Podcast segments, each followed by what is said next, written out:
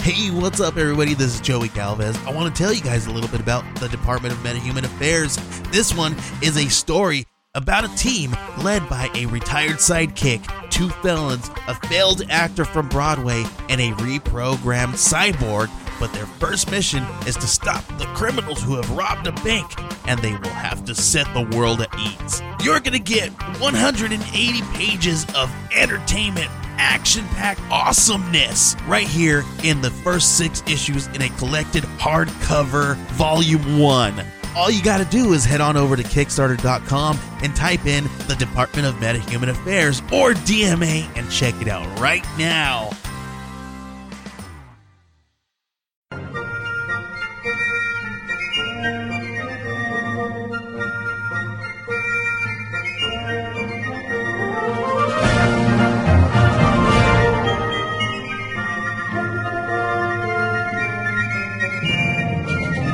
Yes, right here. Sit here. Okay.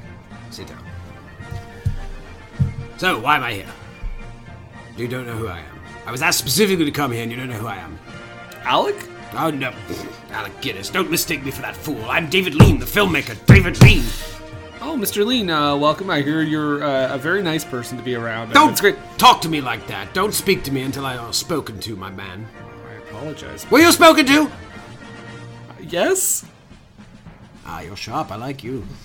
I was dragged out here by Alec Guinness, of course, a fool. He's a fool. To talk about movies, you watched one of my movies last week, Great Expectations. We did. Yes. What'd you think? It was very good. Of course it was. Yes. I made it. Yes. What? if you are. To- Why is Jason never here? Do you know why I make these movies? Sexual pleasure.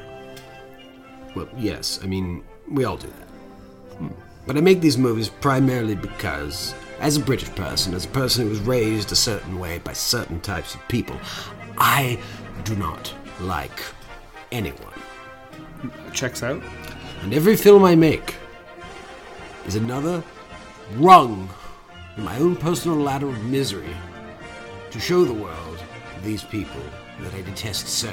I want them to know that no one, no one can be trusted, no one is lovable, and everyone is out to get you, and that someday your best friend, your pastor, or even your mother will come up behind you with a steel knife and slit open your throat and let you bleed on the floor like a stuck pig. That, my friend, is the thesis of my entire career.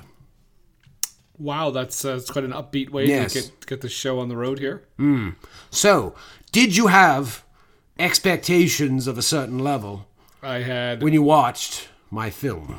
great expectations. I thought you'd say that. Mm-hmm, So, now that I've explained to you my, well, my, I guess my modus operandi, my, my, my joie de vivre, such that it is in being miserable. Mm-hmm. Can I go and be miserable elsewhere now? Are you finished with me? Yeah, go ahead. Might I have Yeah. your permission to leave? You can leave. It's a good thing ghosts can't kill humans because you'd you'd be on my list. Oh, I'd be dead week three. Anyways, toodaloo. Whew, Jason, you need to get here on time. what happened? every single week. No, I am putting my foot down right now.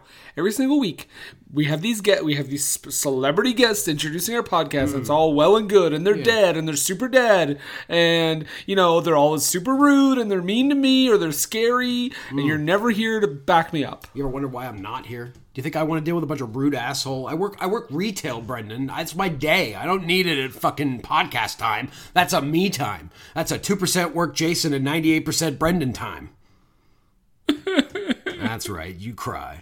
You cry as you edit This is a podcast about British film called for screen, and country and it, and I was just gonna say what it was called again. and country, screen and country and country and screens, and screen and countries and by God the screen of country and the country screen. country screens. My favorite. Country screens show me movies that are British in nature. Great expectations was That's a movie that we watched on a country screen. So we talk about movies from the British Film Institute, top 100 British films of all British time, We do. uh, as composed in the year of our Lord 1999. The last good year. Yes, the last tire. Yeah. Uh, It all went downhill after that. and we were talking about a very interesting film this week. I think it's one of the more one of the ones I was looking forward to talking about. One one that we both probably had a lot of preconceived notions about. Yeah, and we'll definitely get into that. But before we get into what we what we were going to talk about, before we get into the film we were about to talk about, we need to talk about last week's film, which is of course the David Lean epic Great Expectations. Some comments, Jason. Some comments. Let's talk about them. Let's talk about listener comments. What do they have to say? They've got stuff to say. But what? We're gonna find out today. Yay. Doesn't matter if you're straight or gay. Really doesn't. Or whatever orientation that you are. We're getting really into the weeds on this. I almost said that you pick, and I realized how controversial that would have been. Brendan taking a stand. Yeah. Let's just uh, backspace, backspace, and we're looking at comments. control S. Comments about great expectations. And the expectations were great for this movie, and I think it held up. what does our first commenter have to say? Well, of the four people that chose to comment today, our first commenter is Kenneth Mc. ah, ah. Kenneth Mc. ah. Kenneth McAllinden? Mc, McAlinden? I McAlinden? thought you were going to say Michelina's for a second. McAlinden. McAllendon. I feel like that A should be in front of the, the C, and then we just have McLinden, and then everything's not a problem anymore. But you know what? I'm not here to criticize your name, Ken. Uh, we're Jason's here to just- hear your comment. Jason's just roasting people. Ken says, a wonderful adaptation with a great cast and absolutely beautiful cinematography from Guy Green. Color's right in the name. How can you not trust a cinematographer whose name is a color? yeah, and David Lean, David Lean and Guy Green. Holy shit, You ever hear Jason! that song, Lean Back? Lean back to where you once belonged. Sure, that's about David Lean. Um, our next comment, Jason, it's our old buddy, Serial commenter, Hall of Fame commenter, Adam Pellman. Mr. Pellman, AP, Adam. If you're nasty. Um, he says one of the best film adaptations of all time. It's got such wonderful sets and atmospheric cinematography, and it's one of the few films I've ever seen and thought this is what it looked like in my mind when I was reading it. I love that moment when Abel Magwitch first appears out of the fog in the graveyard. That is a nice moment. I am a non educated book reader, so I've never read the book. Okay. Um, but uh, yeah, I can imagine that it would be like exactly I, as it was I would written. also, uh, in my mind, I can imagine a world where that is true. yes.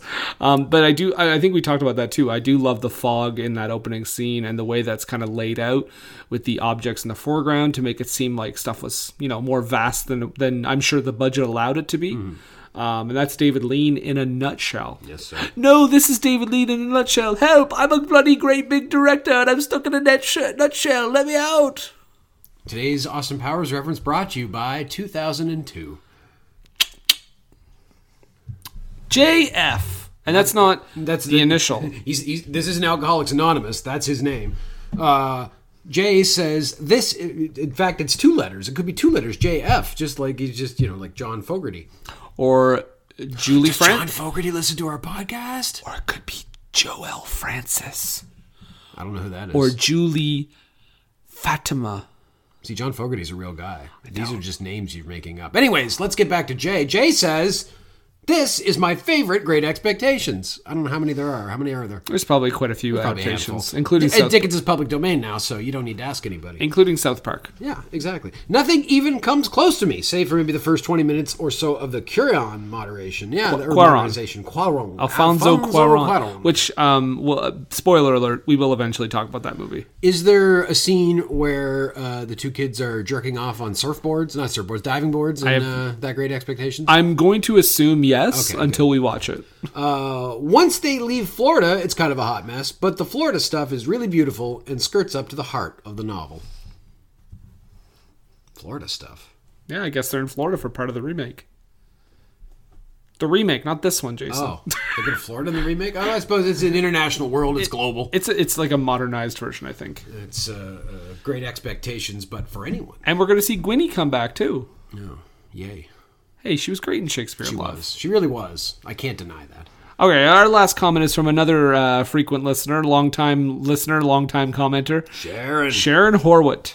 Sharon. And she says, I have now watched the movie because she just, I guess she just, she heard about us doing this and she's like, I really want to watch this movie. Thank so you she, for that kind of due diligence, Sharon. I Yeah. don't expect that of any of our listeners, but appreciate it. yeah, she took the time to watch the movie. I'm assuming on the greatest streaming platform there is, the Criterion Channel. Absolutely. Of which they are not a sponsor, but I do love them. They are very good. Um, so yeah, I have watched the movie, and there are a number of things I really like. Everything to do with Miss Havisham, the costumes, the hair, the production design are all on point. And we, we pointed that out. That house is so well made and looks so beautiful in the black and white. And, It's so and dark. The design of Miss Havisham is amazing. She is a, like the spinster of our time. she is the spinster of all spinsters, the uber spinster, you might say, She takes an Uber. She drives. She drives an Uber. to, to spin class. And Jason, the last thing we do on this show. This is all the comments. Thank you very much uh, to you, you, you, and yeah, you too. Oh, yeah. Um, the last thing we do is we compare this to the AFI list. So, Great Expectations was number five on the BFI Very high. Top 100, very high. The fifth greatest British film of all time. What's crazy is it's not even the highest rated David Lean movie. No. Um, but we look at the fifth greatest American film of all time on the AFI Top 100 as of 2007, and that is Singing in the Rain. And I'm assuming you've never seen it. Nope. Have you? Yeah. Oh, good. Yeah. What'd you think? Uh, break it down to me for the next 45 minutes. yeah, give me, give me, give me the, give me the summary like I used to do. Um, no, I I love Singing in the Rain. Uh, If I mean, I know some people may not be high on musicals, but I I think musicals are great. And Singing in the Rain has a lot of really fun, catchy numbers, and it's kind of a it's kind of the seminal. Yes, I'm using that again, Jason. The seminal musical, and so I have to say that it's a tie. a tie. I think it's a tie I know that song. because Great Expectations is such a great adaptation of Charles Dickens, and it's a legendary film. I'm sure mo- even more so in in Britain land. Uh, and I originally was going to say that I think Singing in the Rain, you know, takes it, but I think it's a tie. Singing in the Rain is is iconic enough that uh, you know. I mean, that's the thing is, anytime you watch an award show or something about history of Hollywood, chances are at some point you're going to see that scene of Gene Kelly running up on the fucking lamppost Yeah, because it's so iconic. you're almost convincing me to give it the win, but yes, uh, I think it's I think it's too close to call. tight. Well, I got to give it to Great Expectations by default, but good luck Singing in the Rain. We'll see once I watch it. Well, with that being said, Jason, we need to talk about. We need to move on. We need to talk about this week's film, which is, of course, Shakespeare in Love.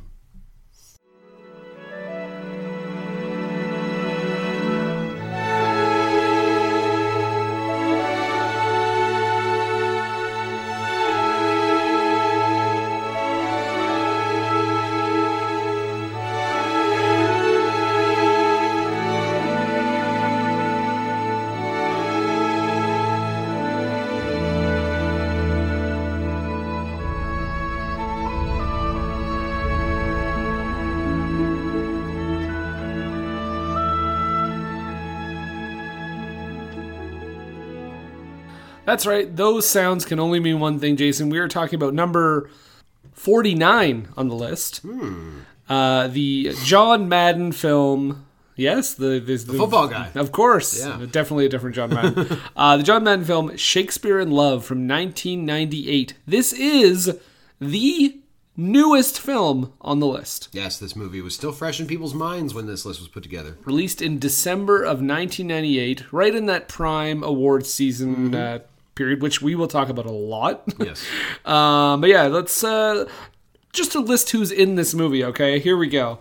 We've got Joseph Fiennes playing William Shakespeare. whom you may remember from uh, Elizabeth? the great film Enemy at the Gates. Well, and on this podcast, Elizabeth Okay, playing well, yeah. Elizabeth's lover. Sure, sure. Uh, Gwyneth Paltrow playing Viola de Lesseps. whom you may remember from Scams or 2004 Sky Captain in the World of I Tomorrow. was gonna say if we get into Goop, we'll be here all night. uh, Jeffrey Rush as Philip Henslow, who was also in Elizabeth, playing a much different character. was also in we haven't Shine. we haven't talked about Shine. Shine's Jason. on the list though, right? No. no. Uh, Colin Firth as Lord Wessex, who we remember from The English Patient. Yes, Uh, ben Affleck as Ned Allen uh, in this movie. whom we remember, of course, from uh, 1998's Dogma. Jason, I have a lot of more actors to go through. Oh, I know. Dame Judy Dench is playing Elizabeth, which is interesting because in Elizabeth, Yes. the younger version was Kate Blanchett. Absolutely. And I remember Ju- Judy Dench from 1999's The World Is Not Enough. Simon Callow is Edmund Tilney, who we remember from Four Weddings and a Funeral. Yes, as Gareth. Yeah, one of the best characters in that Mm-hmm. movie. Jim Carter is Ralph Bashford. Jim Carter was in The Madness of King George. And was also in Downton Abbey, in Oh, the there Downton you Abbey go. movie, as Yeah. uh, Carson. and and you could check out that episode where Jason talks about that movie. He is also married to Imelda Staunton. Who plays the nurse in this movie? And you may remember Imelda Staunton because she was Dolores Umbridge in the Harry Potter movies. yeah, and I think she was in something else we talked about, but I don't remember. I now. don't know. Uh, Martin Clunes is Richard Burbage. Who you may remember very much from the uh, early 90s British sitcom Men Behaving Badly, which was later, later remade starring Rob Schneider. We're gonna be here all night. Tom Wilkinson, we've talked about many times. Oh on yeah, this show. from the Full Monty and from uh, what's the other one? Uh, where he- where he dies right in the beginning. Uh, oh uh, Sense and Sensibility. Sense and Sensibility, yeah. Mm-hmm. he's playing Hugh Fennyman, and last but certainly not least, Rupert Everett as Christopher Marlowe, who is not credited in the movie. oh, interesting. You also forgot two people. you did I forgot forget? Uh, Mark Williams, who uh, you may remember as uh, Arthur Weasley in the Harry Potter films. Uh, he- Okay. he's the stuttering uh, chorus. Oh, okay. Yeah, and then and this blew my mind because I didn't notice it at first, but then looking through the cast, this guy was in there. So during the play, uh, where you see uh, uh, Jim Carter uh, dressed up as the nurse, i- i- and then there's also Lady Capulet. Lady Capulet is played by John Inman, who famously played Mr. Humphreys on Are You Being Served, one of my favorite shows of all time. Jason, this is like the Avengers Endgame of all the movies we've done Well, so th- but far. that's the thing. That was one of the things about watching this movie is that it is packed with British people and Ben Affleck. and you know what? I'm gonna say right now, I think Ben Affleck is one of the best parts of the movie. He's pretty good. He's and I pretty don't, and I and that- and that's not and that's not me saying, oh, he's the, he's the only part I liked. Ben Affleck actually pulls So- off so a let- half de- halfway decent. Just wait, well, one second. Yeah. Ben Affleck actually pulls off a halfway decent British accent, and I think at the time. He would have been much maligned against for being in this movie, but I think he pulls it off. See, here's what's in his favor in this movie. Uh, He's charismatic. this this movie is very much a comedy. Yes. Okay, so and there's a certain level of silliness to it. So the idea of Ben Affleck doing a, a, a British accent, which is also silly, fits in good, and especially because he doesn't appear till like an, maybe 45 minutes, an hour into the movie, right? Yeah, about that. So we've had this time to build up kind of this silly world that this movie is, and the kind of you know the the. I, I- I don't say this in a bad way, but like the tropes, the the tropey comedy of it all. And then by the time we see Ben Affleck, I in my head I was like Jesus Christ, Ben Affleck. But then I thought, no, right, of course, why not? Let's do this. Well, he's one of the Miramax boys. yeah, exactly. I mean, this is a Miramax film. party. He's partying with Harvey and Bob every night. Oh, we'll we'll talk about that in a little bit. But yeah, um, so j- just generally break this down. What is this movie about, Jason? This movie is about William Shakespeare. Uh, he is doing his thing, being all Shakespeare in London in the 1500s, and he is under, well, he- not contract, but he's working for a patron, played by Jeffrey Rush, who's paying him to write a play that is uh, initially called Romeo and Ethel, the Pirate King's Daughter. and that's the title that sta stayed through the land and stood through the, the, test years. of time. Yeah.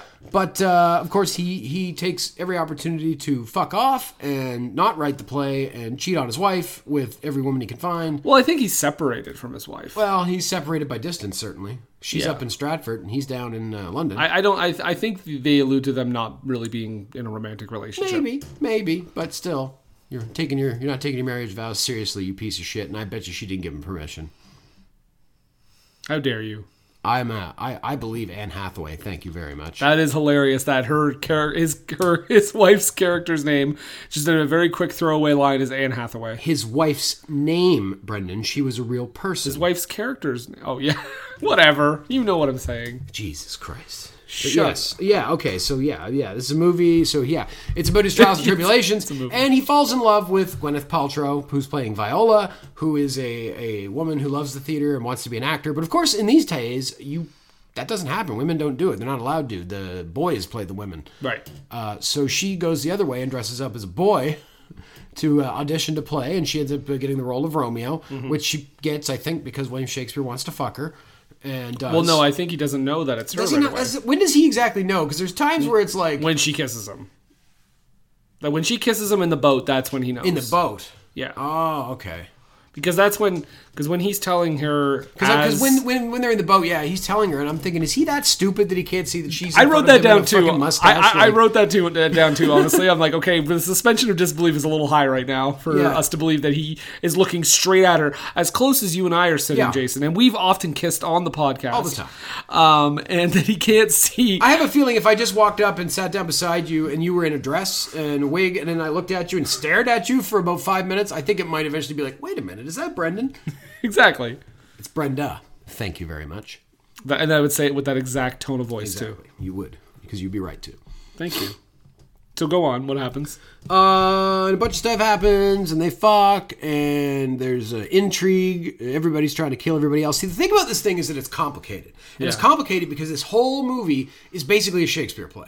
It's, Yeah. it's very much formatted like a Shakespeare play. And one thing I will say too, right off the bat, I mean, yeah, let's just, let's, I mean, and then yeah, and then it gets complicated, and you know, she eventually gets found out, and yada yada yada. Stuff happens. We'll get into it. Well, those moments will come up. We'll come up. Um, but one thing I want to say is like while when we watched Elizabeth, and I, I'll, I, maybe I'll save this for the end. But when we watched Elizabeth, um, and I said like I kind of said, you know, I feel like the historical inaccuracies in this movie hurt it a little bit because the movie is presented in a way to be shown as a historical piece. or that it could be taken that way. It, it's not it's not playing fast and loose with like like it's it's not doing anything particularly stylistic. It is it is presenting itself as a rather straightforward story. straightforward. It could be mistaken as historical. Yeah, I mean, camera wise, it's it's flashy and everything, Yes. but yes, it is very much like it is very much like sh- the thing that you would sh- probably show in class. Yes. and and I mean, you'd hide up the hide the boobies. and Um, ideally, the teacher would be smart enough to be like, okay, some of the stuff happened, but this is all this is all done for dramatic effect. well, this is the thing though, because there was so many inaccuracies in that movie. I felt like that hurt it a little bit.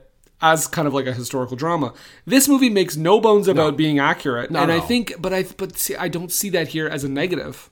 Well, because that's not what it would be trying to do. It's not trying to tell a realistic biography of William Shakespeare's life. I mean, right off the bat, the whole thing with him trying to adapt uh, Romeo or trying to write Romeo and Ethel, the pirate's daughter, Hmm. Romeo and Juliet was just something he had already had. yeah, that's that's, that's the biggest inaccuracy of this movie. Is that, I mean, that's the whole premise. That was a that was a play that not a play, but that was like a poem or a story that already existed. already uh, existed, and he in was just Italy. adapting it for the stage. And which he did with many of his plays. Uh, Hamlet was another one famously that was adapted from a yeah, previous. he took story it from into The a Lion play. King.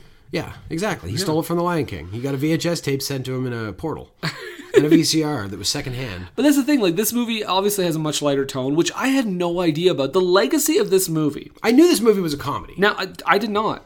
I, I understood this movie, the legacy of this movie, and we're, we'll get into all this stuff a little later in more detail. But Mm. I knew this movie that this was the one in 1998 that really made everyone mad when it beat Saving Private Ryan at the Oscars. And the other thing I thought it was that it was a big, long, stuffy costume drama. Yeah. Those are the things I got for it because anybody at that, especially at that time, Mm. or you know, looking back in those retrospectives or whatever, is always like, oh yeah, Shakespeare loved like that boring ass drama. Well, won everything. And you think back to that era. I mean, you and I, what was 1998? So I was 14. and I was 12. Yeah, so it wasn't exactly a movie that was aimed in our direction. No, no. Not not something that we would be rushing out to the theater to I see. mean, I mean, to be fair, in 1998, I also wasn't watching Saving Private Ryan. Like, I didn't see that until years later.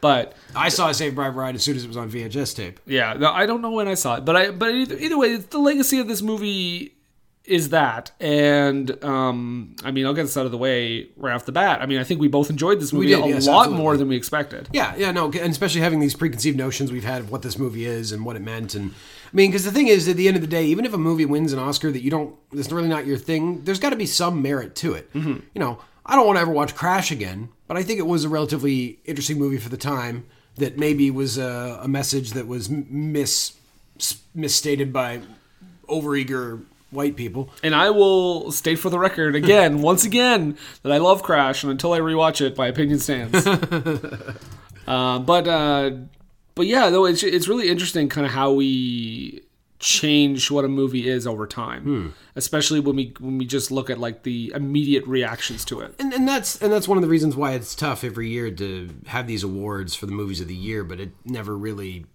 you know, it, it, it doesn't often reflect how movies stand up in popular culture. Like as much Hmm. as I love this, as much as I really like this movie, is anyone does anyone remember Birdman?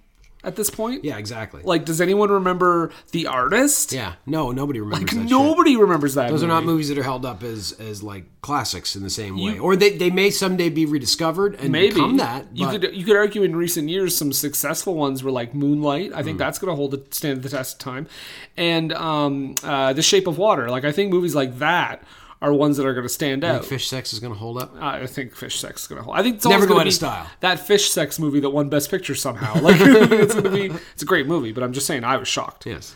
Um, but yeah, so I mean, let's let's let's get into Shakespeare in Love, man. Let's get into this shit because, like you s- like you said, this movie is essentially a Shakespeare play, and I mean, w- just some examples of it. We have uh, Will and uh, Viola. Um, the, the famous balcony scene from Romeo and Juliet, like calling up to the balcony, oh Romeo, Romeo, essentially doing the same thing, wi- along with a funny little bit where he climbs up and uh, is face to face with the nurse, and they scream and he falls.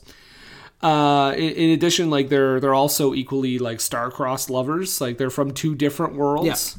Uh, they're um, uh, there, uh, there's there's also a, a, a Rosaline, Rosaline, who Will is in love with at the beginning of the movie, and I believe she's a character from Romeo and Juliet or, Mm-hmm. or something of that nature, something of that nature. Another Shakespeare play. I'm, I, I, I, I'm sure. I'm pretty sure at some point there was a character named Rosalind in Shakespeare. there's uh, the, the cross-dressing thing that that's that's a common theme in a lot of Shakespeare. Yeah, and- characters well, dressing up again. as- The boys that play women in the in the shows. Oh, I mean, like in the plots of the Yes, Shakespeare. that as well, Shakespeare's. Mm-hmm. yes. Uh, mistaken identities, you know, misconceptions, the appearance of a ghost, Yes. which is one of the funniest scenes in the movie. Uh, later in the film, and of course, we have we should explain that Colin Firth is playing a character, Lord Wessex, who I think he's fantastic. He's great, yeah. Everybody in this movie is at the top of their fucking game, and Colin Firth is like the best at playing this like uppity, like just piece of shit. And at one point, he he thinks that Will Shakespeare has been murdered because Shakespeare, when he first met him and Colin Firth threatened him, like, "Go stay away from Viola." He says that his name is Christopher Marlowe. So when we later learn that Christopher Marlowe has been killed at a bar. Um, Colin Firth hears that and he thinks that it's Shakespeare. So when he sees Shakespeare, Yeah. he he shrieks and he's like, "Ghost, no spirit, get away from me!" And it's a great scene. Um, and that's like, yeah, it's an introduction of a ghost. Um, and, and and yeah, it's just it's really funny because like they're they're. They're kind of presenting it in this movie. These when these things happen as like inspiring Shakespeare to put them into his play, which is a really funny Hmm. yeah, concept. it's the the classic kind of time. The, the way you play with time in a movie. If you're playing in a, an old story like this, And actually, I just want to play a clip of Colin Firth because he's got to. It's appreciated. Got to appreciate the Firth. Um, by the way, this is the second movie we've done where he's playing like the other guy, like the English patient. Mm-hmm. Yes. He was the other guy. Um, but this is when he um, he's looking for uh, for Viola for Gwyneth Paltrow, and uh, he he procl- proclaims that he's going to marry her in the most British way possible. Yes. Um, and I just love the way he reaches for compliments or reasons why he likes her. It's just so so Colin Firth. And if you tell her to get off her knees and show some civility to her six day lord and master.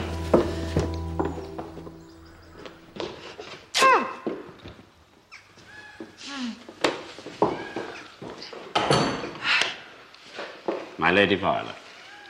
Lord Wessex, you've been waiting. No, I am aware of it. But it is beauty's privilege. You flatter, my lord. No. I have spoken to the Queen. Her Majesty's consent is requisite when a Wessex takes a wife, and once given her consent is her command. Do you intend to marry, my lord? Your father should keep you better informed. He has bought me for you. He returns from his estates to see us married two weeks from Saturday. You are allowed to show your pleasure. But I do not love you, my lord. How your mind hops about. Your father was a shopkeeper. Your children will bear arms, and I will recover my fortune. That is the only matter under discussion today. You will like Virginia? Virginia, Yes, my fortune lies in my plantations, the tobacco weed. I need four thousand pounds to fit out a ship and put my investments to work. I fancy tobacco has a future. We will not stay there long, three or four years. why me? It was your eyes. No, your lips. But and then he kisses her and she slaps him. But like I just love how he's like, uh, "I love you because your eyes." Mm, Yeah. Uh, no, your lips, I guess. two fun historical facts relating to that scene. One in inaccuracy. He says uh, he's going to his colony in Virginia. Yeah. Uh, this is before this is before 14 years before a colony was established in Virginia. So there's one historical accuracy. But here's an actual historical fact. So he's the Earl of Wessex, and and at that uh, at, at that point when the movie was made in 1997, the title of Earl of Wessex hadn't been used since about 1125. You know, so it was an easy one to do, but. So in 1999, Prince Edward, who I believe is the Queen's grandson, possibly, uh, he was getting married, and the Queen was going to bestow upon him a title, as often done, and she was going to make him the Duke of Cambridge, which, as you'll know today, is actually the title that uh, William and Kate uh, have, the, the Duke, Duke and Duchess of Cambridge. But Prince Edward had seen this movie, and he liked this character so much for some reason, he asked that he be styled the Earl of Wessex. So he is now the current Earl of Wessex because of this movie. I, I did I did glance at that and I think that's so interesting. Um, that's the kind of that's that's crazy like the amount of influence a movie can have on something Yeah. like that. Like that, On, on the real royal family. yeah, I just saw this movie and was like, I quite enjoy this character. I want to be named after him. Um, it- it's it's really funny. I mean, uh, the other thing in this movie, they, they present Christopher Marlowe as like this master playwright, which I Yes. think is really funny. He because was. He was a great playwright. He was, but it, it's it's funny because like he kind of was cut off early. Like the, the, he died at a pretty young age. He died at a pretty young age. He was a drunk. He was, uh, you know, he's one of those like I think he had a reputation as being a bit unpleasant. Um, and the story for many years was that he was stabbed in a tavern, which is what they go with this Yeah. in this movie. But there was documentation uncovered that suggested he may have actually been killed in a fight in a house uh, where he'd been staying with three other guy or two other guys or something. And there's lots of intrigue, and but there's also questions about whether that's accurate. So it's not really known exactly how he died. But for the purposes of this movie, he's stabbed in a tavern. And he and he does he gives him basically the plot for Yeah. Romeo and Ethel, the pirate's daughter, where he says Romeo is Italian, always in and out of love, until he meets Ethel, the daughter of the, his enemy. His best friend is killed in a duel by Ethel's brother or something. His name is Mercutio. it gives him the name Mercutio, and and that's kind of interesting. And and on one hand, it's kind of cheesy of like the idea of like uh, the here's all these things that like Yeah. then, but that's exactly how it works in real life. Like no man's an island. No man just pulls shit out of the ether. Like in your life, people will tell you things. Now I don't. It's not always as direct as this to say like oh Christopher Marlowe just came up with the basic entire plot for Romeo and Juliet. and this is something that sometimes a lot of times it bothers me in movies where they, they get you know they have that historical joke you know like the Hmm. thing in jersey girl where it's like oh like the fresh prince is ever going to be a movie star but in this movie Speaking in of this, Ben Affleck. yeah exactly in this movie it kind of works just because the tone is so silly Exactly. um it gets a little dramatic it gets a little dramatic at times like especially towards the end There, and there's some there's some deep history jokes in this movie by some clear fans of history that I had to look up. Um, so there's a character that we run into, you- uh, the young boy, who's, John Webster? John Webster, yeah, I looked up John Webster. John Webster was also a contemporary, oh, well, a little bit later playwright who would have been around, you know, a child at this time. Yeah. he was a Jacobin playwright, and his most famous, he has two famous plays, and, and both of them are, are reputed for being quite violent and gory. And so we see that in the movie of his character like playing with the rats and, and being super into the violence. When the, when they, the queen asks him if he liked the play, he said, "I like the part where Juliet stabbed herself in the stomach." Hey, he likes titus andronicus He likes Titus 'cause that's Andronicus. shakespeare's most violent play We, well, that's yeah, and that's the play where he feeds a lady's kids to her in a pie. Titus does. yeah. Yes. that's a great movie. and yeah play. the christopher titus andronicus Yes. but I, I have a theory about this movie, Brendan. okay So let me let me start. Let me go back a bit. So remember we talked about the Downton Abbey movie. yes Remember how I said the Downton Abbey movie was like a piece of pure fan service in that it was really just an excuse to get the band back together and relive the kind of fun of that show and, Yeah. and kind of a sh- thing that had no real stakes or whatever. For sure. That's what kind of what this movie is. This is a 100% fan service movie for Shakespeare, Shakespeare- fans. yeah, I- yeah, I wrote that down I, I don't too. mean that in the Japanese sense of like a bunch of teenage superheroes uh, playing beach volleyball in skimpy bathing suits for an episode. I mean that in the like the Downton Abbey sense. Like this is really for Shakespeare fans. It has so many little references, so many things. It's it's just about having fun and, and making jokes at those. And but it's also weird because you know it's not Shakespeare for us, for us here in 2020, Shakespeare's not some crude, you know, pop culture diversion like something like like Star Trek, say, is, or or Downton Abbey, or and it's funny to call them crude, but like where it's like this pop culture thing that's you know relatively recent, but you know you know all this knowledge about it. But with Shakespeare, Shakespeare's like a whole academic thing, so that's a little weirder having a fan service movie for something that's considered like like very high culture and academic. Even though in Shakespeare's day, Shakespeare's stuff was kind of like for the commoners, like you know it was these plays were being put on in places where people of low income could afford to go. it's almost like they're making Shakespeare accessible, Yeah, they are. They're kind of giving you Which- a best of. which is kind of what Shakespeare did Yes. for the Groundlings. Yes, We're kind of absolutely. like Groundlings watching Shakespeare. We are. We really We're- are. We're in that perspective. Yeah, it, it, it- it, it brought these stories to the people, and in this way, you could say that Shakespeare in Love also does, and, and I imagine must have brought a lot of these elements to people that either had never seen them before or had forgotten about them from school. Yeah. Um, and and another little thing that I noted, um, the little cute little reference. There's a scene where he keeps writing his uh, signature and crossing it Mm. out, and that is apparently because uh, he. It, there, there are several versions of his signature that exist. Yes. And in each one, he spells his name differently. so uh, he doesn't have a, a, you know, a trademark signature. He never did, which I think is just a Hmm. cute little thing that they threw in the movie. That is neat. Oh, I, I wanted to. I, I think we, I mentioned this earlier, but I just want to bring, put this out there for all you folks. This movie rides a very fine line between wi- with the comedy and everything. Like, it, it, this is a sort of movie that could break very bad and be very bad uh, Easily. I- this movie, I have not seen Cats, but it makes me think of Cats, and not because Judy Dench is in both of them, but in the sense that Cats is this movie that is is all these stars, and they're coming together for this this story that is clearly very important to a lot of uh, Broadway kids and, and theater kids uh, in the world, and from from all accounts, it's a, a a mess. It's a glorious mess, but it's a mess. And I feel like Shakespeare in Love could have been that too, if the elements had been different, if they'd just been slightly out of sync, if there'd been maybe other elements that didn't need to be there. Like like there's a good chance this movie could have been a musical. I think. Like I think I think this has like the the beginnings of something that could be a musical if just songs were added into it. I want if Ben Affleck's going to sing, I'm in. All right, finally, that's what I've been waiting for my whole life. but but they managed to pull it off, and and there's a reason why this movie won the Oscar because it actually is really fucking good. It's a, it's an enjoyable It film. is really fucking good, and I'm glad that we're saying that because this is one of those things where it's like, you know, I want to give this a chance. I don't want to just jump on the bandwagon. I don't want to just say, oh, you know, this movie should have fucking won because all these other movies deserved it more, and we'll talk about that. But And I here mean, we sit, Brendan, 22 years Yeah. later, finally giving it its due. it it's a good fucking movie. Yeah, it it is. really is. It is a great movie. Um, I want to talk about some of the non-British actors. So we talked about Ben Affleck a little bit.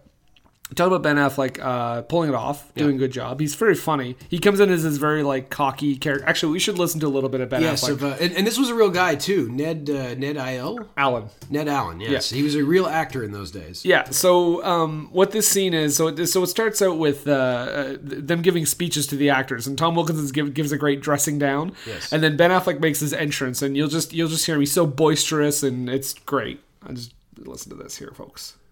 Gentlemen, thank you. You are welcome. Who's that? Nobody's the author. We are about to embark on a great voyage. It is customary to make a little speech on the first day. It does no harm. Authors like it. You want to know what parts you are to receive? All will be settled as we go. I'll do it. Now, listen to me, you dregs. Actors are ten a penny. And I, Hugh Fenneman, hold your nuts in my hand. Huzzah! Ireland's men are returned to the house! Ned! Henslow! You are most well placed. Oh, good to see you. Who is this? Silence, you dog! I am Hieronimo. I am Tamburlaine. I am Faustus. I am Barabbas, the Jew of Malta. Oh, yes, Master Will. I am Henry the Sixth. What is the play and what is my part? Uh, one moment, sir. Who are you? I'm, um. I'm the money. Then you may remain, so long as you remain silent. He's great. Yeah, Um, he's very Ben Affleck in that scene, and I love it. What's great is you mentioned how like one little thing, one little off thing could make that whole film crumble. I think it very w- close. There was a, v- a moment where it very closely did Mm. did just that because according to Gwyneth Paltrow, um, and I mean we can believe her because she's talking about one of the monsters of Hollywood. She's Harvey not telling Weinstein. me about. She's making any health claims to us. Well, and she's talking about one of the monsters in, involved in this movie, Harvey Oh, yeah. Weinstein, which Yeah. again we'll get a lot more to talk about him later. But she said that Harvey Weinstein originally, according to her, wanted Ben Affleck to play the role of William Shakespeare, and she actually made the suggestion of Joseph Fiennes. Hmm. And she said, I think you may want to have an actual British actor playing Shakespeare. You may have a riot on your hands. Hmm. Yeah. She's like, why not? Uh, why not give Ben like another like another role somewhere in the film, like Ned Allen? She said that'd be perfect for him. He'd have so much fun with it. Yeah. I think they were together at the time. Yeah, they may have been. They were around. They were together in like the late '90s, I believe. But yeah, it's, that's. I think there you go. That's an example of how maybe it could have fallen off the the rails a little bit. Yeah, exactly. This would have been a very different movie if Ben Affleck had played William Shakespeare. So Her. aside from Ben Affleck, Ben Affleck. Gwyneth Paltrow, Yes. wonderful. She's great in this the movie. British accent was great. Yeah. I thought she pulled it off beautifully, and I think, uh, and I mean, she wins the Oscar. Hmm. Uh, she's she's very good in this movie, and she does a great job at balancing the comedy, and then later when it gets a little more serious, uh, she handles that really well too. and we make fun of her, but at the same time, she looks almost exactly the same 22 years on. She really does. And she has terrific chemistry with Joseph Fiennes, Mm-hmm. who I think is much. I had a. I didn't. I mean, I didn't think he was terrible in Elizabeth, but I thought he was kind of bland. And I think in this movie, he has a lot more charisma. Mm. Yes, and I think he's a absolutely. lot more engaging. He's more in this fun. movie. He is a lot more fun. and uh, certainly has a lot more fun than Ray Fiennes did in The English Patient. Yeah. No fish hooks, though, unfortunately. None. He, No, he's not going to steal his brother's move. no, that's his brother's. Tri- that's his brother's gimmick. He just he, You're- well, they've, they've had fights where he's had him on the ground and been like, "You don't use that move. That's my move." I was going to use the example that you don't see. You didn't see Owen Hart using the sharpshooter, but you did. You did occasionally, yeah. but usually usually to insult Brett. yeah. Um. you imagine Joseph Fiennes in this movie using the fish hook, and then he just looks at the camera. Take that, Rafe. That's for you, Rafey boy.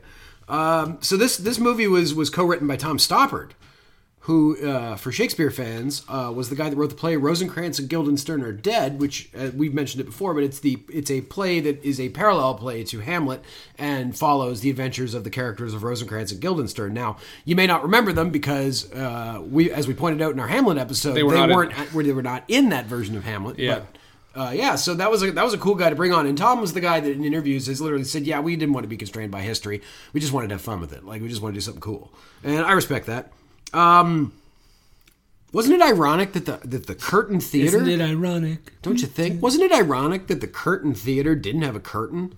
I didn't notice that. Well, because at the end of the movie, right? Uh, so we, we we see the end of Romeo and Juliet. They, they die, and then we have the the, the chorus, and you know, uh, for never was there such a tale of woe than Juliet and her sweet Romeo. And Mm-hmm. then he, he bows, and then there's silence, right? And I'm expecting a curtain or something to come down. Of course, that's not going to happen because just the design of the theater, that's impossible. So they're just standing there, and it, it goes on for like it feels like forever until finally one guy starts to clap, and then everybody you know gets up. And, Well, that's the that's the staple of the the nineties. Yes, the slow exactly. clap, the, the the long pause, one guy clapping, and then everyone joins in. Th- this movie did have a real '90s feel to it. Uh, It did. It did, and I, I, I More than Elizabeth, I'd it's, say. it's hard to put my finger on exactly why, but I think a lot of it has to do with the, Casting. casting, but the the soundtrack, the the combination of both fanfares of like just the the the type of brass fanfares used, along with the way that the many of the scenes had that the betting music that was a very 90s kind of like just having music running under a scene. It reminded me of Star Trek in some ways that way, but. um at the same time, I don't know that a person watching it would necessarily think, "Oh, this is a '90s movie," but it just had that feel to me. It did feel like a nineties movie to me too, and I think much of it is the casting, especially when you see Ben Affleck. Hmm. Yeah, that screams very very young bad. screams nineties to me, uh, and, and Gwyneth Paltrow too, honestly.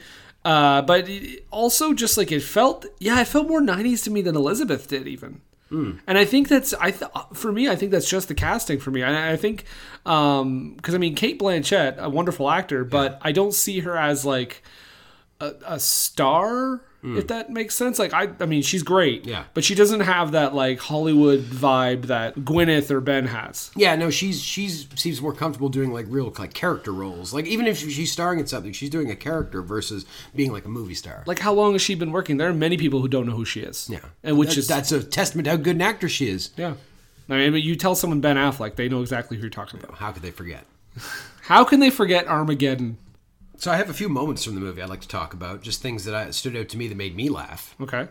Uh, so there's a scene where Will is giving kind of a somber speech about the upcoming play and what they're going to do and who's going to be playing what.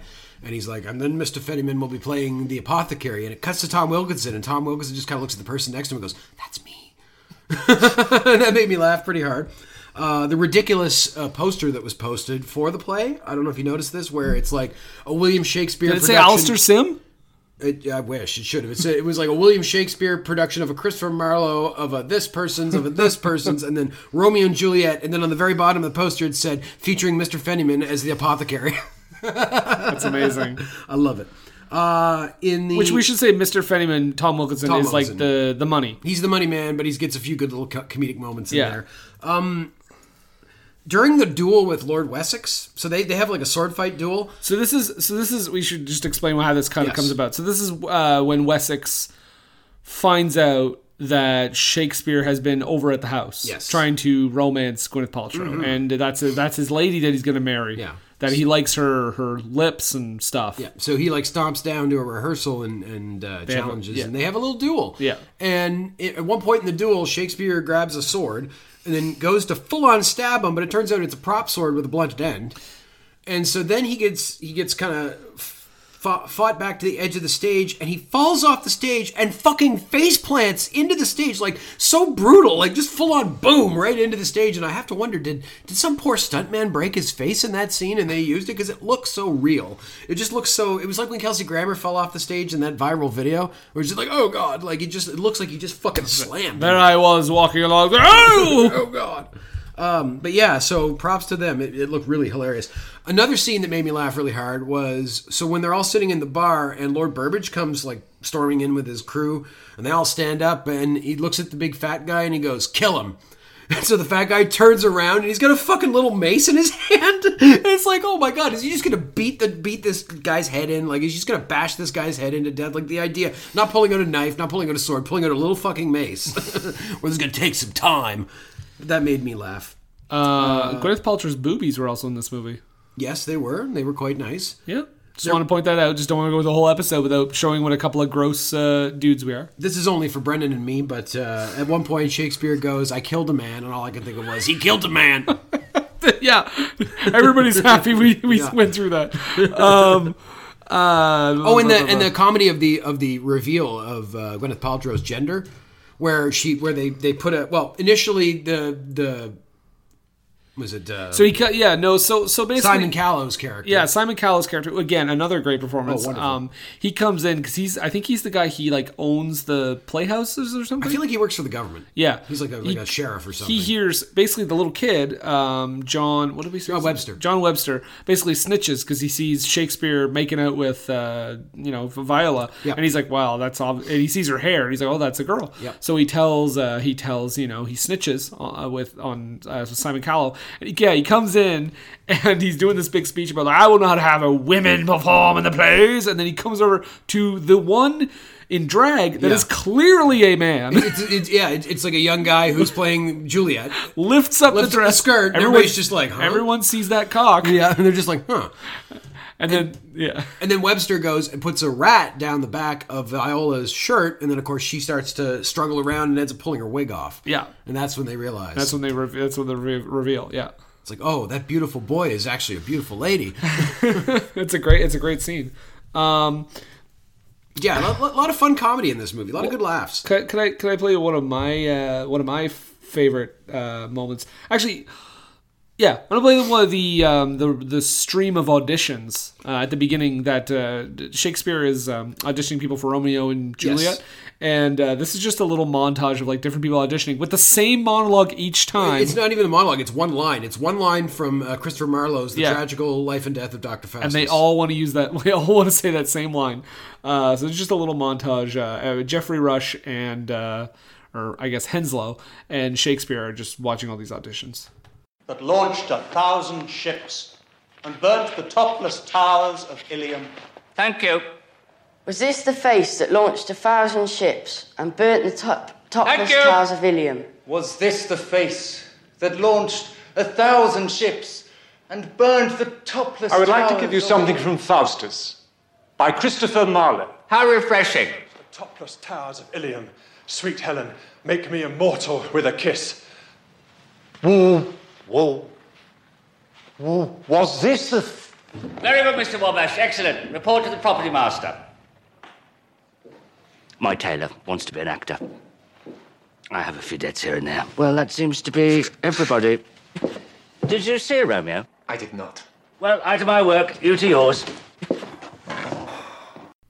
Two things. Hmm. Um, I love this the the the bit that uh, Henslow gives that guy a role because this is Taylor and he owes him debt.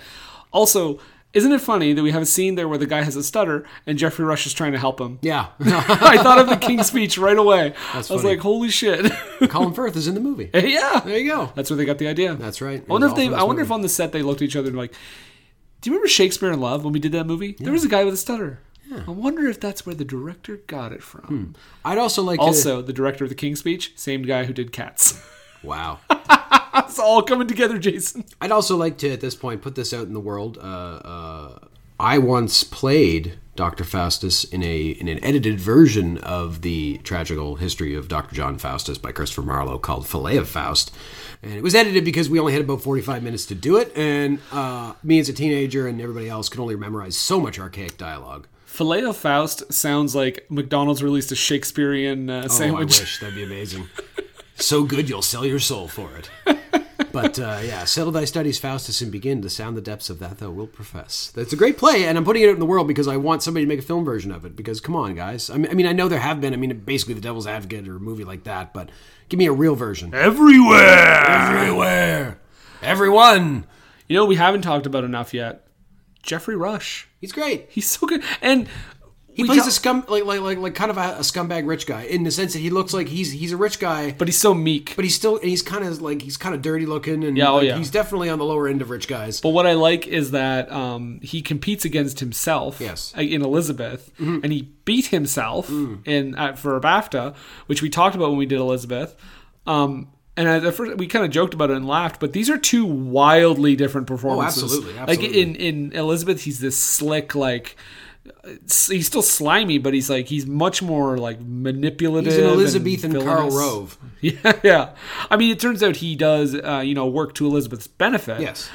But in this one, I mean, I think he's m- more likable in this movie. Oh, yeah, no, And- absolutely. And, he's he's a little bit, got a little bit more charm, and like he's he's um he's kind of a scumbag, but at the same time, like you know, when we have this, even when we have the reveal Hmm. um that you know. um Viola is a woman performing in this play. Later on, of course, when we get to the big climax when they're running Romeo and Juliet, and she runs away from her after her wedding to Wessex Yeah. to be in the play. He's the one that kind of uh, Juliet gets sick or whatever. He's the one that's like, oh no, we, she's right here. Let's just put her in the play. Let's do it. He doesn't Exactly. care. Yeah. No, exactly. Wh- Which, which I gotta say, uh, sorry, the, the kid doesn't get sick. The one that's Mm. gonna play Juliet, his his voice drops. Yes. because there's a joke about that earlier where he kind of says, "Oh, do you, uh, did your voice drop?" He's like, "No, no, it's just a chest cold." And he- Shakespeare grabs him by the nuts. He's like, "They haven't dropped it." He's like, "No, no."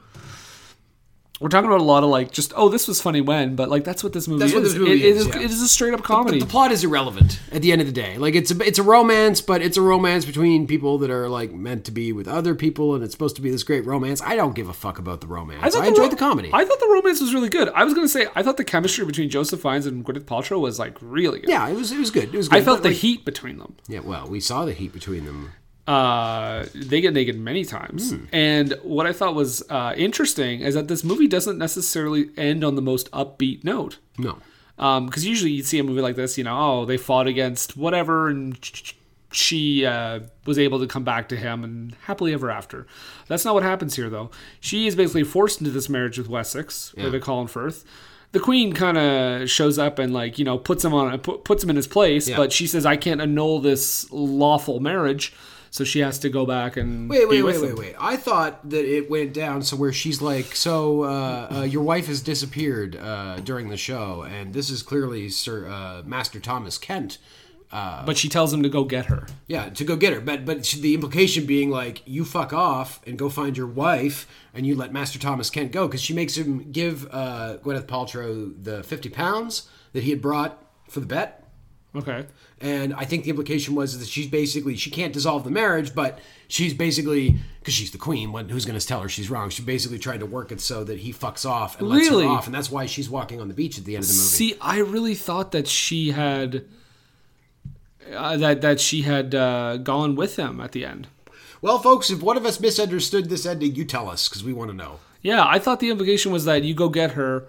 You know, you're gonna have to go live with him. I didn't know that at all. I It thought just, I, thought it was more. She's just like, yeah, your wife, you disappeared over there. Go get her. Because I I think think- this is clearly Master Thomas Kent. I mean, the illusion is, is quite strong. But as a, uh, uh, she says, as a woman who understands what it's like to work in a man's place or something. Like, well, you know what, Jason? Let's listen to her say that. All right, The- yeah, The, let's Queen, listen as to it. played by Dame Judy Dench, again another fantastic. ten minutes of performance. screen time, but she got an Oscar for it and for good reason. Yeah, and she plays the older.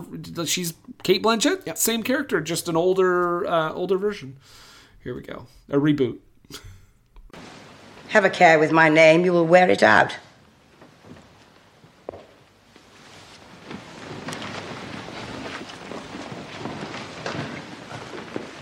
The Queen of England does not attend exhibitions of public lewdness. So something is out of joint. Come here, Master Kent. Let me look at you. Yes, the illusion is remarkable. And your error, Mr. Tilney, is easily forgiven. But I know something of a woman in a man's profession. Yes, by God, I do know about that. That is enough from you, Master Kent. And of course, like Master Kent, Thomas Kent is the identity that uh, uh, Viola Gwyneth goes with when she's uh, pretending to be a boy, Mm. Yes. uh, to be a guy. Yes. Um, Oh, boy. boy. Yeah. Though he did have a mustache. Yeah. Yeah, no, that's interesting that we kind of interpreted that two different ways. I, I thought, I mean, I thought of it as kind of a downer. Okay, so okay, because so because then- there's the scene after that where they're outside, right? And she, they're standing there with the queen and by the thing, and she's like, "Yeah, your wife's left inside. Yeah, and no, you I give her re- the money and I, I, I definitely remember And then we that. see her walking on the beach, right? Well, see, I thought that was only him imagining her walking on the beach because as he's as he's talking about how he's going to write uh, Twelfth Night, which is the next, uh, which the Queen, uh, funny uh, funny enough, says, please make your next play a little funnier, yeah, a little lighter. Which, uh, of course, is another historical inaccuracy because apparently, in between um, Romeo and Juliet and Twelfth Night, Shakespeare wrote, I think, ten different plays. Oh, another moment that I was I really laughed at is when Ben Affleck uh, uh, Ben Affleck's Ned Allen kind of realizes when he says something about like Mercutio is going to die in the play. He's like, I die. he's horrified that like his character dies in the play. Let's see what it, Wikipedia. What does it say here? It says Tinley arrives to arrest everyone for indecency due to Viola's presence, but the queen reveals herself in attendance and restrains him instead, asserting that Kent's resemblance, Kent's resemblance to a woman is quote remarkable. Powerless to end a lawful marriage, she orders Kent to quote fetch Viola to sail uh, to Wessex, sail with Wessex to the colony of Virginia. The queen tells Wessex, who followed Viola to the theater, that Romeo and Juliet has won the bet, and has Kent deliver his fifty pounds with instructions to. Uh, Write something a little more cheerful next time for Twelfth Night. Viola and Shakespeare say their goodbyes, and he vows to immortalize her as he imagines the beginning of Twelfth Night and a character as a castaway disguised as a man after a voyage in a strange land. Yeah. So I thought that castaway thing that was just him imagining. Maybe. Oh well, I never thought we would be debating the Yeah. ending of Shakespeare in Love. Well, Jason, maybe but- I totally misunderstood it, but uh, like I say, fill us in, folks. Tell us what you think. Yeah. No, I'm. I mean, I'm not saying I'm necessarily right either. I just think it's funny that this is the movie that we're like hmm, interpreting the yes. ending. Yes. Yeah. I love how they uh, they don't shy away in this movie from how dirty people were back in the day. There's literally a shot where Henslow is walking through the town at the beginning where he almost gets a bucket of shit dumped on his head. It's very Monty Python and the Holy Grail. I also wrote that Shakespeare when he meets uh, Philip Marlowe. It reminded me of the scene Ed Wood when uh, Ed Wood meets Orson Welles. It's like that moment of meeting your hero. Yeah. Um, where I'm like, did this happen in history? Which you know, Ed Wood did not meet Orson Welles. That is not a historical moment. That we know of. Yeah. Um, I, I, I like I really like the uh, montage of when they're just like getting their fuck on combined with like the rehearsals of the play. Mhm. Like he literally she she uh Viola goes over to a curtain and he literally can't resist her so much and when when she her arm is just kind of at her side he's bringing it up and just like kissing all over it like Yeah, there's a lot of horny in this movie. His movie is horny. And here's a question I had: uh, uh, Imelda Staunton, uh, when she as Is the, horny. as the nurse, is sitting outside the room when they're fucking, and Yes. the other servant comes in, and she's like rocking back and forth. And I ca is she nervous? Is she anxious? Is she horny? Like what the fuck? She's in a real state. I think Imelda Staunton when she's fanning herself too. Right? Yeah, yeah, I- she's, I- "Oh, I- Lord." I think she's guarding the door. Yeah, but she's. I, think she's into it too. I think she's got. I think she's got a little excited. Yeah. Um, I do like the repeated line too. There's a recurring line through this movie where they're always saying like, "It's all going to work out. This Yeah. play's all going to work out," and they're like, "How? I don't know. It's a mystery." it's like, and that's kind of what the this movie boils down to. It's about a bunch of fucking people uh, fucking each other and and f- literal and metaphorical ways, and yet still something great happens. It's humanity in a nutshell. Yeah. Um, I did pull a line from this uh, movie too, which I think is going to become one of my fa- one of my favorite lines uh, of the, the next twenty movies that we cover.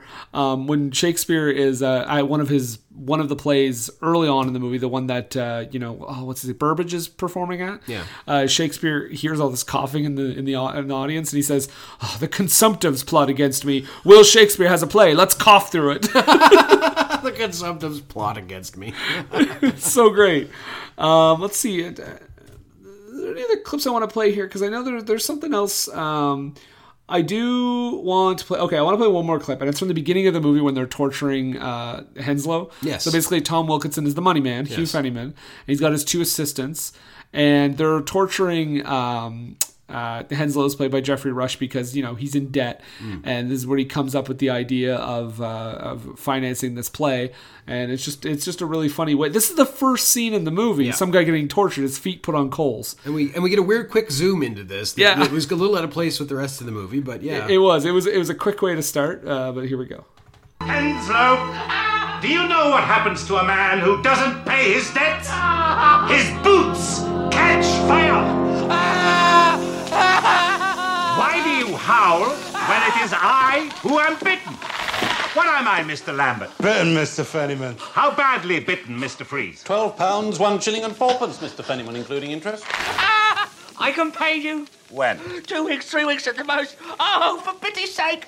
Take them out. Where will you find? Sixteen pounds, five shillings, and ninepence. Including interest in three weeks. I have a wonderful new play. Put them back in. Oh, it's a comedy. Cut off his nose. It's a new comedy by William Shakespeare And his ears. and a share. We will be partners, Mr. Fenniman. Partners. I just love that scene. Yeah, just threatening to cut off his nose and his ears. It's just the Jeffrey Rush right off the bat. You know his character is like a is like a, just a little loser. um, so Jason, this do you have any other things you want to say No. before we get into the critique? I think I, I think I uh, at noted my all my points. Well, this movie cost twenty five million dollars to make. Twenty of that went to Gwyneth Paltrow. no, probably not in nineteen ninety eight. What do you think it made? Uh, well, I think it was a pretty big success. So I'm going to say 175 million dollars. Two hundred and eighty nine million dollars. Good investment. Yeah, off a twenty-five million dollar budget. This is one of Impressive. the biggest moneymakers at the time. Um, I mean, l- shall we go into the awards, Jason? Yes, let's do it. All right, so it goes to the Oscars. I mean, I guess. Yeah. Um, I'll tell you the ones it doesn't win first of all, and then we'll talk about some of this. Uh, it doesn't win Best Director. No, for Steven John Spielberg. Madden. Uh, Roberto Benigni, Terrence Malick, and Peter Weir are all What nominated. was Terrence Malick's movie that year? Uh, Thin Red Line. Oh, Thin Red Line, And yes. Peter Weir for Truman Show, Robert Ab- Roberto Benigni for Life is Beautiful. Steven Spielberg is the winner that year for Saving Private Ryan. I think Rightful. that adds to the surprise Yeah. for Best Picture as well. Uh, Best Supporting Actor does not win. Jeffrey Rush is nominated. But the other nominees include Robert Duvall for Civil Action, Ed Harris for The Truman Show, Billy Bob Thornton for A Simple Plan. Uh, the winner that year is James Coburn for the movie called a movie called Affliction. Oh, so that was his uh, lifetime Oscar, basically. He finally got his Oscar. Probably. Yeah. I like James Coburn in Cross of Iron. Was he in that?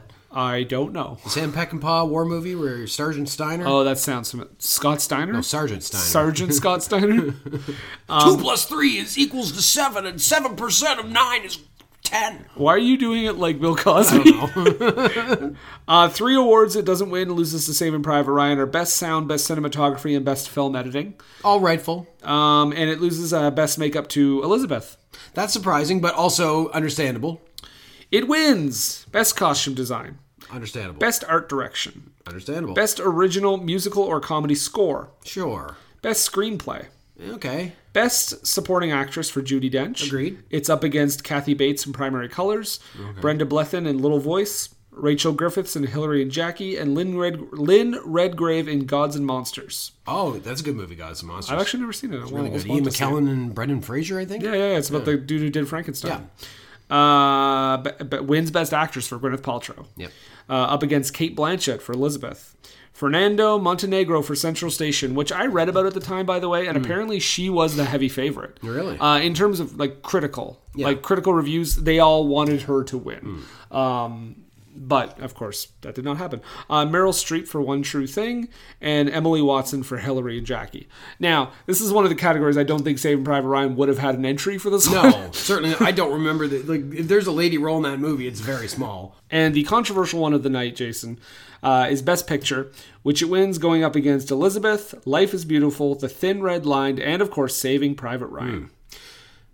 Yeah, and uh, that still smarts to this day because, and, and, and it's interesting because now we have Does it 20 smart less? Oh yeah, Now no, having no, watched it absolutely, now. absolutely. Having seen it, it's a very good movie, but it's more that in the 22 years since, and again, we don't have foresight when this happens at the time, but of course, in the 22 years since, I don't know that there's a movie in that group that has been more influential on cinema than Saving Private Ryan, and not just influential on cinema, influential on a whole generation of video games as Yeah. well. Saving Private Ryan basically set the tone for how World War II has been portrayed in the years since it came out, for good or bad. Yeah, I mean, say what you will about the about either movie quality wise, Hmm. but it, it definitely fails the Oscar litmus test. Yeah. um, in that it didn't pick the the movie that we'd be talking about the in movie twenty that, years. the movie that has staying power and relevance in certain ways because like like some people would argue that maybe Saving Private Ryan isn't the best war movie ever made I'd probably agree with that but it is a really good war movie and the opening 20 minutes of it are some of the most intense scenes ever committed to film and and just such a uh, what I have to imagine is as close to a realistic re- recreation of the D-Day landings as we're ever going to get to see oh, it has to be. yeah, I That- mean, that- it, that seems had- unlikely that somebody's going to do a movie about D-Day with doing that specific thing again because it's been done. I mean, what I really liked about the movie Dunkirk was Hmm. it took a much different approach to D Day. and took them uh, where where D-Day was a, an Allied triumph in World War II. Dunkirk was one of the Allies' worst defeats. Yeah. And- but we with Dunkirk, it was seeing the humanity pull through that, and where Saving Private Ryan was more like the humanity was in trying to hunt down this guy to bring him home to his family. Sorry, I shouldn't say Dunkirk was about D Day, but you know, it kind of was No, like a it- ra- it it, like, was- led up to it, right? It, well, it was that was in 1941, I think, or, or 40. It was like it was early in the war. It was basically as the Germans were, you know, stomping their way across France, and, and the British had to evacuate because they couldn't hold them back. At the BAFTAs. Yes. It is nominated for Best Actor for Joseph Fiennes, uh, won that year by Roberto Benigni for Life Is Beautiful. I've still I've never seen that, and then that's another one. Are It's we not a really British movie. talking? Are we talking about Roberto Benigni It's and funny, Life Is yeah, that Beautiful? he, he had that he had that big bump from this era, and we made Life Is Beautiful, which was the movie that I have to assume that the day the clown cried wanted to be. Yeah, oh, it's super depressing. Yeah. uh, it's also like that. That uh, he was also like everybody loved him for like a- like about two months. Yeah, because and he was, that guy so that's like- charming, and he climbed over the seats to win his Oscar. and- Which uh, Saturday Night Live did a great sketch about that, where Ray Romano is playing him, and he's uh, he's just doing like these horrific acts of violence and and just like you know punching people in the face and chopping people's hands off, and they're like, oh, he's so charming. that just reminds me of that. Um, uh, best actress it's nominated for, but does, but Gwyneth loses to Kate Blanchett, ah, well, which yeah. I think is funny that the real Brit. Yeah, the, re- beats the real Brit has the cred. Beats the fake Brit. Um, I still think Gwyneth does great. Uh, best supporting actor, Jeffrey Rush loses to Jeffrey Rush and Yeah. Elizabeth. uh, best director, Peter Weir wins for The Truman Show. Best costume design is won by Velvet Goldmine. Don't know what that is. Uh, best production design is is won by The Truman Show. Best sound is won by Saving Private Ryan. Did the Truman Show get no Oscar noms at all? Yeah, Peter Weir was nominated. Okay. And so was uh um I think Ed Harris was nominated for best supporting. Um where am I here? Uh, best sound was uh, Saving Private Ryan. Best original screenplay was won by The Truman Show. Best makeup and hair was won by Elizabeth, as well as best score. Hmm. It only won three BAFTAs. It won best editing, best supporting actress for Judy Dench, and best film. Best film though. It You know, won- those, did win British best film. British are so reserved they wouldn't go ape shit over something. Uh, they did get yeah, did get nominated for like a billion awards though. I mean, uh, it, just going over some of the critics here. Janet Maslin, New York Times, called it pure enchantment. She said Gwyneth Paltrow in her first great, fully realized starring performance makes a heroine so breathtaking that she seems utterly plausible as the playwright's guiding light. Roger Ebert gave the movie four out of four stars. He said the contemporary feel of the humor, uh, like Shakespeare's coffee mug, which we didn't n- note this, but his coffee mug says "souvenir of Stratford upon Avon," which is That's great. awesome. Yeah, uh, makes the movie play like a contest between masterpiece theater and Mel Brooks. Then Yeah. the movie stirs in a sweet love story, juicy court intrigue, backstage politics, and some lovely moments from Romeo and Juliet. Is this a movie or an anthology? I didn't care. I was carried along by the wit, the energy, and a surprising sweetness. Yeah. So, Jason, to counteract with that surprising sweetness, we have to talk about one man that was uh, a big juggernaut behind this movie. and that is Mr. Harvey Weinstein. Yeah. Um, and it, tying into the film winning for Best Picture.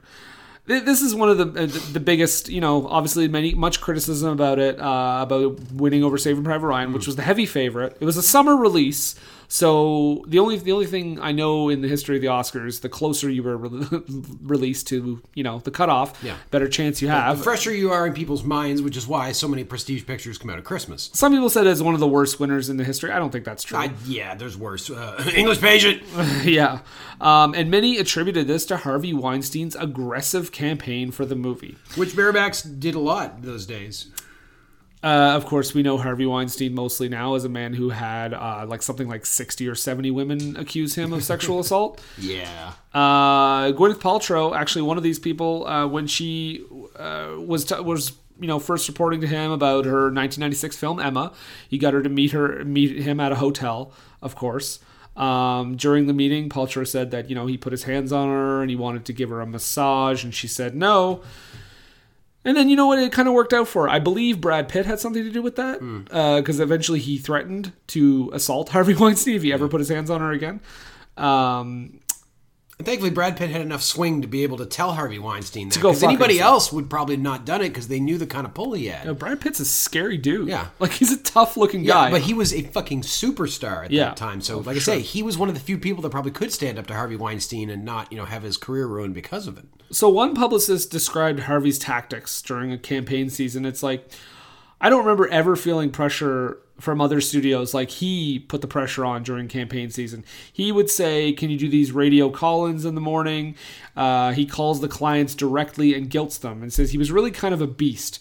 Uh, this was not saying to the stars, okay, you can go on a couple talk shows to open the movie and do a weekend of inter- interviews at a junket, and thanks so much for helping. That was just, good morning, you've got three more months of shaking hands and kissing babies in you. like, just telling them what they're going to do.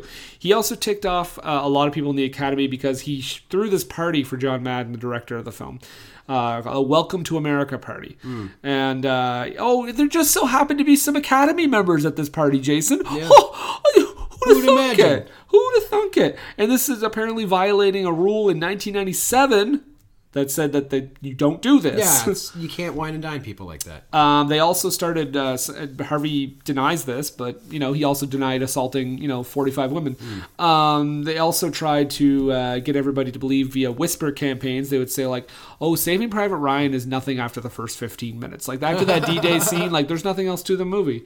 Uh, and it's Stephen. It's Ste- so this executive is talking about this, right? This press executive, they anonymous. Yeah. But they said that they mentioned this to Steven Spielberg. They they told him, and he basically said, "Listen, I, I I'm not surprised. Yeah. I don't want you to get down in the mud with Harvey Weinstein. I'm not going to bother. If he wins, he wins. I'm not going to stoop to his level." At that Um, point, Steven Spielberg is Steven Spielberg, so it doesn't fucking matter. he's already won an Oscar. Yeah. he doesn't. And Care. He'll probably win another one. Yeah. Uh, Roberto Benini took advantage of the the kind of push that uh, Harvey Weinstein would do. Uh, in particular, Benini moved into LA for a month during the peak of the voting period, and every night somebody was having a party for him. Roberto made a lot of friends, and it won him an acting Oscar. And what he's doing these days? Probably nothing. uh, he also um, so just to just to give you an idea of what the kind of what Harvey Weinstein did here. True independent companies might spend up to two hundred and fifty thousand dollars on an Oscar campaign. Miramax was an independent company. Make no mistake about it. They were not making giant budget movies. No. right? So two hundred fifty thousand for an independent Oscar campaign. The majors might spend two million dollars. Miramax is estimated by competitors to have spent at least $5 million on its campaign just for Shakespeare in Love. But also, you you give uh, you think about how much money that movie made at the box office. That I mean, that five million dollars. But that is aggressive. That is, an aggressive campaign for sure. Here's some of the. Here's what he also did. He also got the the uh, director of the Sound of Music, Robert Wise, yes, to write an op-ed uh, praising uh, praising Scorsese and Gangs of New York when he was pushing for that to win. Wow. Uh, Miramax in turn used that the op-ed in ads for the movie with the headline reading: "Two-time Academy Award Oh, winner Robert Wise declares Scorsese deserves the Oscar for Gangs of New York." It was later revealed that a Miramax publicist actually wrote Oh, it and had the 88-year-old Robert Wise just simply sign it. Robert Wise was always something of a mercenary. Yeah. So this resulted in a ban for ads uh, for for quotes from Academy members because he was also an Smart. Academy Yeah. member. Oh, absolutely. Another thing um, that he did. This is just some of the other, a couple of the other movies that he har- heavily campaigned for. Just to give you an idea of. Uh, also, not only is he a piece of shit for assaulting women, ladies and gentlemen, he's also a piece of shit as a studio executive. oh, that was, that was that was long known even beyond the before the women stuff came out. Yeah, exactly. Um, Slumdog Millionaire was something that was running up against. Uh, I don't know if it was running up directly against one of Weinstein's movies, but it was running, and it was suddenly hit with negative press, implying that its filmmakers had kind of exploited the child actors in the movie. Yeah. Like the Indian child actors, people just assumed Weinstein was behind that, and he literally his response was, "What can I say? When you're Billy the Kid and people around you die of natural causes, everyone think you everyone thinks you shot them." so that, that's like a thing he didn't even have anything to do with. I and wonder, people who, were I wonder if he just had a jumping guy write that line for him. yeah, with Bob. Bob Weinstein. Bob's the, Bob's the funny one. Yeah, um, he pushed very hard. There's a movie called The Reader. This is one of this is one of the most troubling ones. Is that Kate Blanchett? Uh, Kate Winslet. Kate Winslet. So The Reader, um, of course, this uh, drama about a fo- uh, Kate Winslet plays a, a former Nazi uh, who is kind of living in shame. Yeah. um, gets discovered by this man. gets gets thrown in jail because she gets discovered as well by the police. Um, but when but he pushed really hard to have the reader released before the end of the year to qualify for the Oscars. Uh, s- so frustrated, the producer Scott Rudin, he took his name off the movie. Wow. Also produced by Alan Smithy. Yeah. Um, also, he ma- Weinstein mounted a targeted attack focusing on, as Entertainment Weekly explains, the Academy's aging Jewish population by screening the film at Jewish cultural hotspots at the Skirball Center in Los Angeles and the 92nd Street Y in Manhattan. Also, he courted endorsements from the Anti Defamation League as well as Holocaust survivor Okay. Ely Wei- Weisel. No, no, he had her speak Him. about the or he- sorry, he had him speak about the movie. Hmm. And, and presented this like oh look at this lovely presentation I have with this Holocaust survivor just to push the movie Yeah, no, he would do that. But I mean, it made sense given the subject matter of the movie. But yeah, it's a Not in the weird sense thing that to he set that up. Drag a Holocaust survivor into promoting your fucking movie. This is the last thing. This is the last one I, I wrote down. Um, the Weinstein Company sent a for your consideration email to the Hollywood Reporter subscribers and included a quote from critic Thelma Adams. It's been 29 years since Meryl Streep won an Oscar, and she certainly deserves to win for her performance in The Iron Lady. This should have been against the rules because for your considerations aren't allowed to reference past awards. Weinstein, however, found a loophole by sending it through a third party. He is a So, scumbag. so really, what you're saying is that Harvey Weinstein uh, pioneered a lot of the techniques that are now being used in politics. I'd say they were used before he started doing them, but yeah. Yeah, well, no, I mean, like he modern, pioneered the modern use of a lot of this stuff because it does sound like like these targeted attack campaigns, and, and it's where politics has gone very strongly in the Yeah. last twenty years. He's a scumbag. Yeah, he's a scumbag. For many reasons. I just wanted to point that out because like people ask like, "Oh, like how did that movie beat that movie?" That's probably what happened. If What? you're really not sure about like if you're really perplexed by why this movie would beat this movie, that's a lot of times what happens. He he let Kevin Smith make movies, so I uh, give him that, but that's it. If he didn't, somebody else would have. probably. I hope so. Kevin Smith still would have made Clerks. well, Ke- he wouldn't make Clerks anyways because he made it on its own. Whether he made any more movies after that, that would be the question. I think Clerks had enough of a cult. Uh, Yeah, oh cult yeah, it sensation absolutely when did took for off. sure. "Oh, Maybe not after Mallrats. Maybe he needed a little perk up after that. Um, they're making a. I, I heard they're going to make a sequel to Mallrats. Like, a, or it might even be like a TV show. Don't know. I'm all for it. I like Mallrats. Yeah. I love that movie. But Jason, now that we talked about the horrible human being Harvey Weinstein, Yeah. we talked about the wonderful movie, everything else. What do you think about this movie? This movie was fun. It was a fun watch. It was entertaining. It was a little too long, as is the case with Shakespeare. Uh, but overall, I enjoyed myself, and I'm glad that I busted the myth in my mind of what this movie was. Yeah. I mean, you think it was too long? I think it was like two hours. It was fine. It just felt a little too long to me, but uh, just because it was a comedy and it was like two hours and fifteen minutes long. But It was only two hours. I'm gonna say this. This is gonna be crazy. This is my number one film in the li- no. um, I think I liked this better than Elizabeth. yeah, I, it was I definitely more entertaining. Did not expect to say that. Yeah. I really thought I really thought this was gonna be another English patient situation. I was like, all right, let's get the bottom of the list already. Mm. I don't know what I'm gonna hate more. like I got all I, that. That's the mindset I went into this with. I really enjoyed it. I think every single actor in this movie is fucking nailing it. Yes. Uh, they're at the top of their game, and I think credit credit all credit is due to the director John Madden. We didn't even talk about him, but if he managed to wrangle all these actors and pull out the best performances out of everyone, yeah. that's a credit to the director. No, Oh, absolutely. And it, uh, And and Mark and you said uh, um, Mark Stoppard. Tom Stoppard. Tom Stoppard, like a wonderful writing.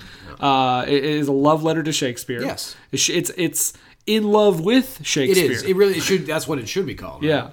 Um, the Shakespeare Endgame. That's what it is. But no, this is yeah. If, if you're a Shakespeare fan, you you can. th- This movie's made for you. And I will say that out of all the Shakespeare stuff we watched, this is definitely the most enjoyable. yeah, I, I, I said to my wife uh, as we finished watching this movie, "Well, shit, I'm glad. I'd rather watch that than watch Romeo and Juliet again." you didn't watch Romeo. and No, no, I mean in my life. Okay. I was like, Jason, what are you doing? Stop watching movies that are on the list. It's the only movies you can watch. That's right. I'm not allowed to watch movies anymore. except Sorry. British movies made in the '90s and 1917. I've got to neuralize that from your memory. That's right. Uh, all right. Well, that shit. That was uh, that was. I, I'm surprised by. Yeah, no, I, we were both surprised, and it's good. I like when that happens when a movie just kind of surprises us like that. Yeah. and especially one, as I said before, that had these these preconceived notions that we've had for 22 years about what this movie is and what it represented, and the fact that it defeated a movie that was very important to me. Mm-hmm. And it turns out it's actually pretty good, and, and it's understandable why it won. Yeah. And you're like you still you're still Team Private Ryan, but you're Yeah. not as bothered. No, by it. absolutely not. No, I, I think it was uh, like I say, it was it was a, a fun movie to win that year. Because how often do really fun movies win the Oscar for Best Picture? I mean, was Schindler's List fun? Uh, to a certain type of person that I don't tend to associate with. okay, well, see you later. well, Jason, now that we talked about Shakespeare in Love in what I think, for me anyway, is the most surprising episode we've ever done. Absolutely. Uh, we are going to roll the dice. I am going to roll the dice. Yes, it's and your turn. see what film we're going to talk about next week. Ooh, it's always the most exciting time of the week, folks. I when do we roll that dice. I do like this. I have the the green die, which you can see in the in the camera microphone. Look close. Mm-hmm. Is the tens d10, and I have a red ones d10, and I'm gonna roll them to see what number on the BFI Top 100 that we are going to talk about next week. Do you know why those dice are red and green? Christmas. That's right, because every time we roll them, it's fucking Christmas morning, baby. Hell yeah! All right. Hell yeah, bitch! That's fucking right, bro. You ready? I'm ready. You willing? I'm able. Clark Gable. You know it. 20. 20. All right, we are in the 20s, and we've got a couple in there. Five, maybe. Okay. 26. 26, we already saw was the crying game. All right, here we go again. All right, let's Don't- do this. Do it, Brandon. do it. I'm gonna try not to roll the crying game. No, Oh, you won't. 20. 20 again. All right, here we go, folks.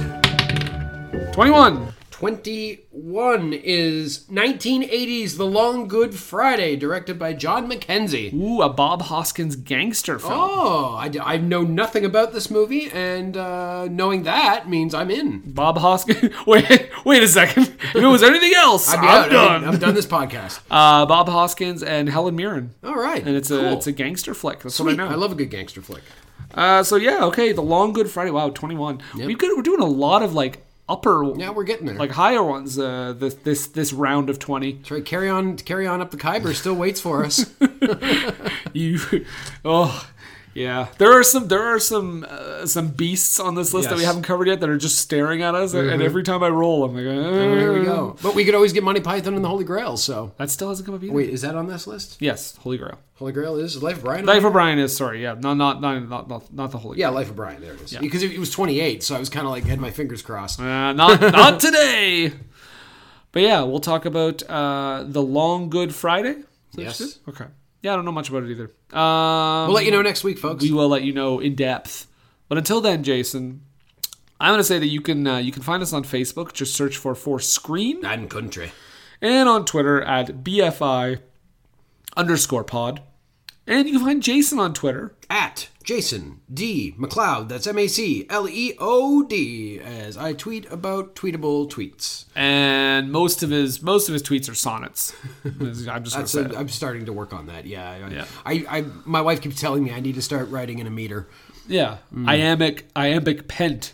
Uh, Am, me, ter. no, you said a meter, and I said the, the version Oh, of the iambic meter I pent, would like to yes. use iambic pentem. I will start. Thank you. Good bit. Fun bit. Uh, but until then, Jason, I've got to say to you God save the Queen. God save the screen. And for Screen and Country, I'm Brendan. I'm Jason. Shakespeare! Shakespeare is in love! Yeah! Ha ha! Shibbity bop It's a little bit funny, this feeling inside. I'm not one of those who can easily hide. I don't have much money, but boy, if I did, I'd buy a big house where we both could live. So excuse me for getting, but these things I do. You see, I've forgotten if they're green or they're blue. Anyway, the thing is, what I really mean, yours are the sweetest eyes I've ever seen. And you can tell everybody this is your song. It may be quite simple, but now that it's done, I hope you don't mind. I hope you don't mind that I put down in words how wonderful life is. Now you're in the world. If I was a sculptor,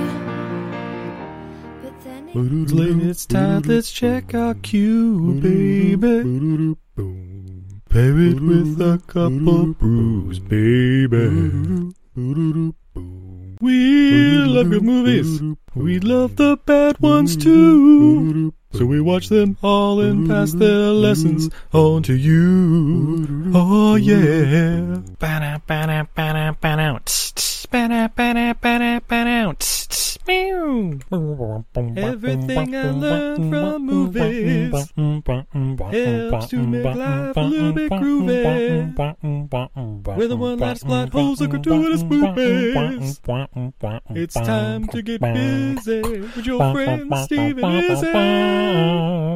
At eilfm.podbean.com.